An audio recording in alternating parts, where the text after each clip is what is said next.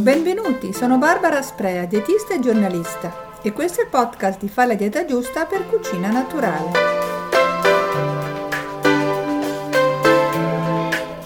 C'è chi dopo solo due settimane di palestra già si lamenta di non aver perso neanche un etto e che perciò fare ginnastica non serve a niente.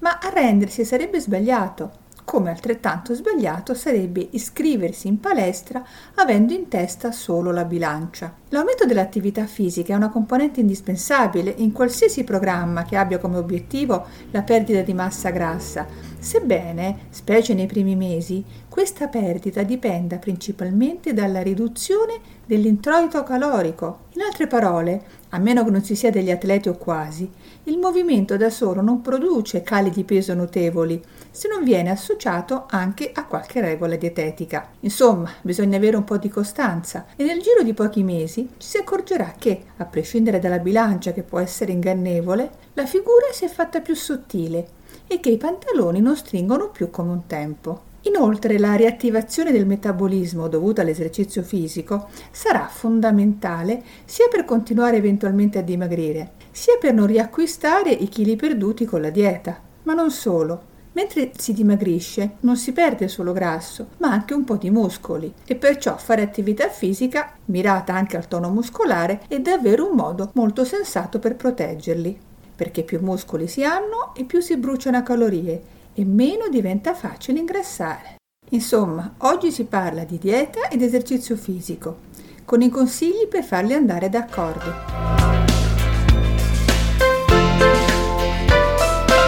Tanto per avere un'idea, attualmente le linee guida sull'attività fisica dell'Organizzazione Mondiale della Sanità consigliano almeno 150-300 minuti di attività moderate alla settimana, oppure almeno 75-100 minuti di attività intensa, sempre a settimana ovviamente. Obiettivo che spesso non viene raggiunto perché tra impegni lavorativi e familiari spesso non si riesce a trovare il tempo. Non è quindi un caso che da qualche anno, oltre alle classiche pratiche sportive, si stia affermando anche una forma di allenamento più breve, ad alta intensità e ad intervalli, chiamato HIIT, ossia l'acronimo di High Intensity Interval Training, la caratteristica di questo tipo di allenamento è quello di alternare appunto impegnativi momenti di attività anaerobica, lavorare con i pesi ad esempio, a momenti di attività aerobica leggera per recuperare energie, come una camminata veloce. Questo tipo di allenamento viene consigliato poiché in tempi più brevi porterebbe agli stessi risultati delle sessioni di esercizio prolungate, compresi quelli dimagranti e sul metabolismo. Insomma, anche se poco il tempo si può trovare. Attività fisica più alimentazione sana uguale salute. È assodato che un'attività moderata, al di là di quanto già ottenuto con la solita perdita di peso, previene o alleggerisce le patologie correlate all'eccesso di peso, come il diabete, la pressione alta e i disturbi cardiovascolari, per fare gli esempi più noti. Nel trattamento della glicemia alta o del diabete di tipo 2, l'esercizio fisico è terapeutico al pari della dieta. Questo infatti è in grado di migliorare la sensibilità dei diabetici nei confronti dell'insulina, con un conseguente miglioramento della glicemia e una diminuzione della terapia ipoglicemizzante.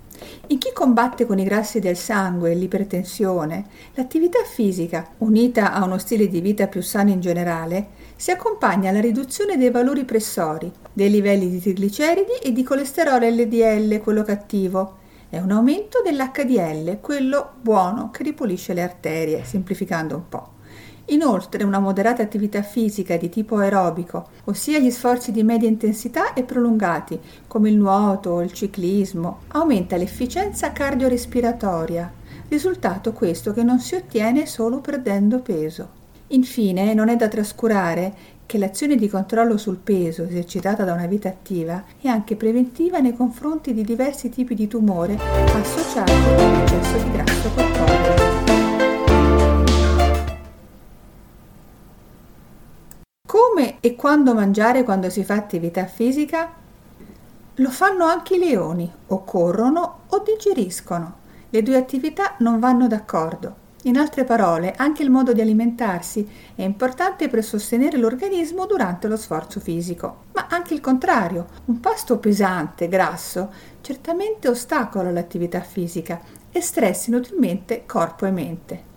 Per evitare questi errori e suggerire i tempi e gli alimenti più giusti quando si fa sport, vi propongo i 5 consigli che arrivano direttamente dalla prestigiosa Mayo Clinic statunitense. Cominciamo con il primo. Fare una colazione salutare.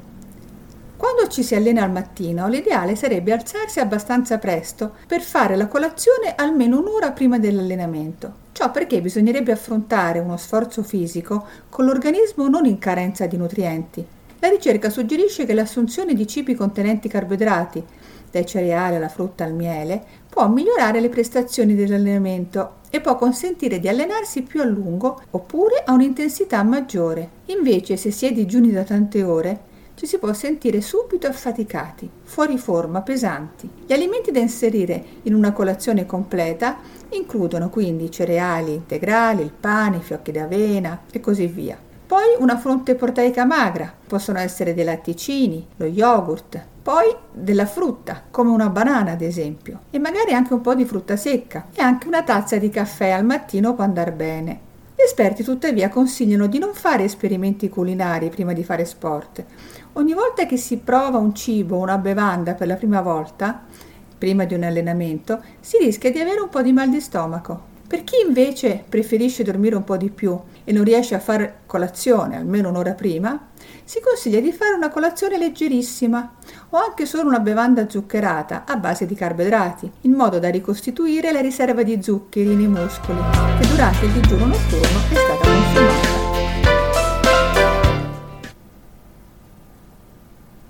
Secondo consiglio, occhio alle porzioni e agli orari. Ovviamente quando è in programma una sessione di allenamento è importante fare attenzione alle quantità del pasto che precede la sessione. Le linee guida generali suggeriscono che nel caso dei pasti principali come pranzo o cena, questi debbano essere consumati almeno 3 o 4 ore prima della seduta di allenamento. Nel caso della colazione o degli spuntini, è meglio far passare almeno un'ora o persino 3 ore se sono abbondanti. Anche in questo caso bisogna trovare la dose giusta per se stessi né troppa né troppo poca, per non rischiare di non avere l'energia di cui si ha bisogno per sentirsi forti durante l'allenamento. Le persone che seguono uno schema dietetico possono rinforzare un pochino lo spuntino che è previsto, ad esempio la porzione di frutta con un pacchetto di cracker o un panino o dei cereali integrali e così via.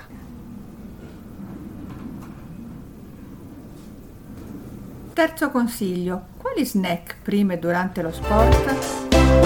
Tanti sportivi hanno l'abitudine di portarsi dei piccoli snack da consumare poco prima o durante l'allenamento. Anche in questo caso è importante conoscere il proprio organismo e capire cosa è meglio per se stessi.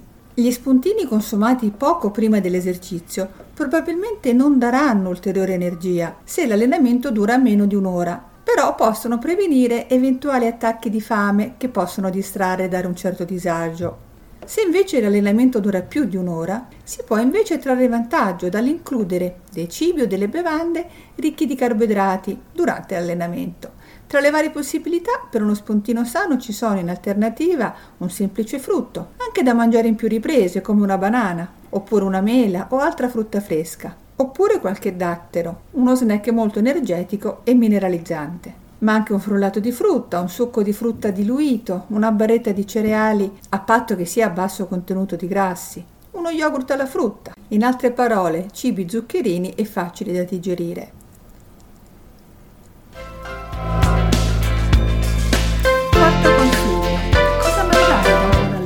Allenamento?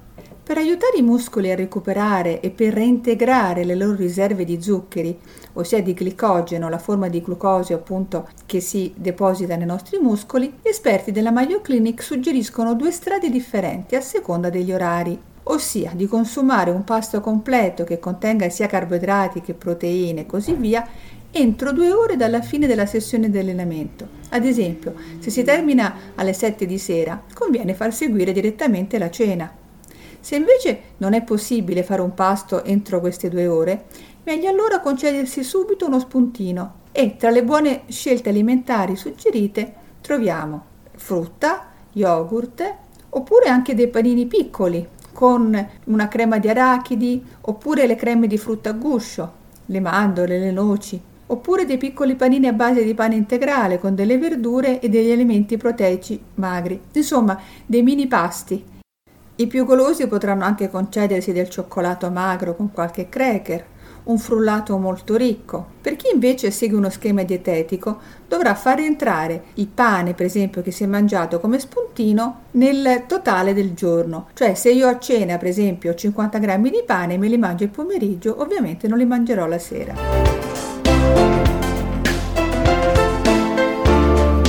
Quinto consiglio, non dimenticare di bere. Sia prima che durante che dopo l'esercizio fisico per prevenire la disidratazione c'è bisogno di bere e per rimanere ben idratati durante l'esercizio ci sono i consigli dell'American College of Sports Medicine che consigliano di bere acqua già durante le due o tre ore precedenti l'allenamento. Loro consigliano una quantità che va dai 400 ai 700 ml. Poi di bere almeno mezzo bicchiere d'acqua ogni 15-20 minuti durante la sport e poi di reintegrare le perdite idriche alla fine. Ovviamente le quantità d'acqua sono da personalizzare e variano a seconda del peso corporeo, dell'attività eseguita e delle condizioni climatiche. A ogni modo l'acqua è generalmente il modo migliore per sostituire i liquidi persi durante l'allenamento o durante le performance sportive. Per chi si allena per più di un'ora in modo intenso, gli esperti consigliano una bevanda sportiva che può aiutare a mantenere l'equilibrio elettrolitico del corpo e dare un po' più di energia perché contiene carboidrati. Ma se si esegue una normale attività fisica, anche una bella spremuta di agrumi, ricca d'acqua, zuccheri naturali, vitamine e antiossidanti, andrà benissimo. E con questo io per oggi ho finito, vi ringrazio per avermi ascoltata e vi do appuntamento al prossimo podcast, sempre di Fa la dieta giusta per cucina naturale.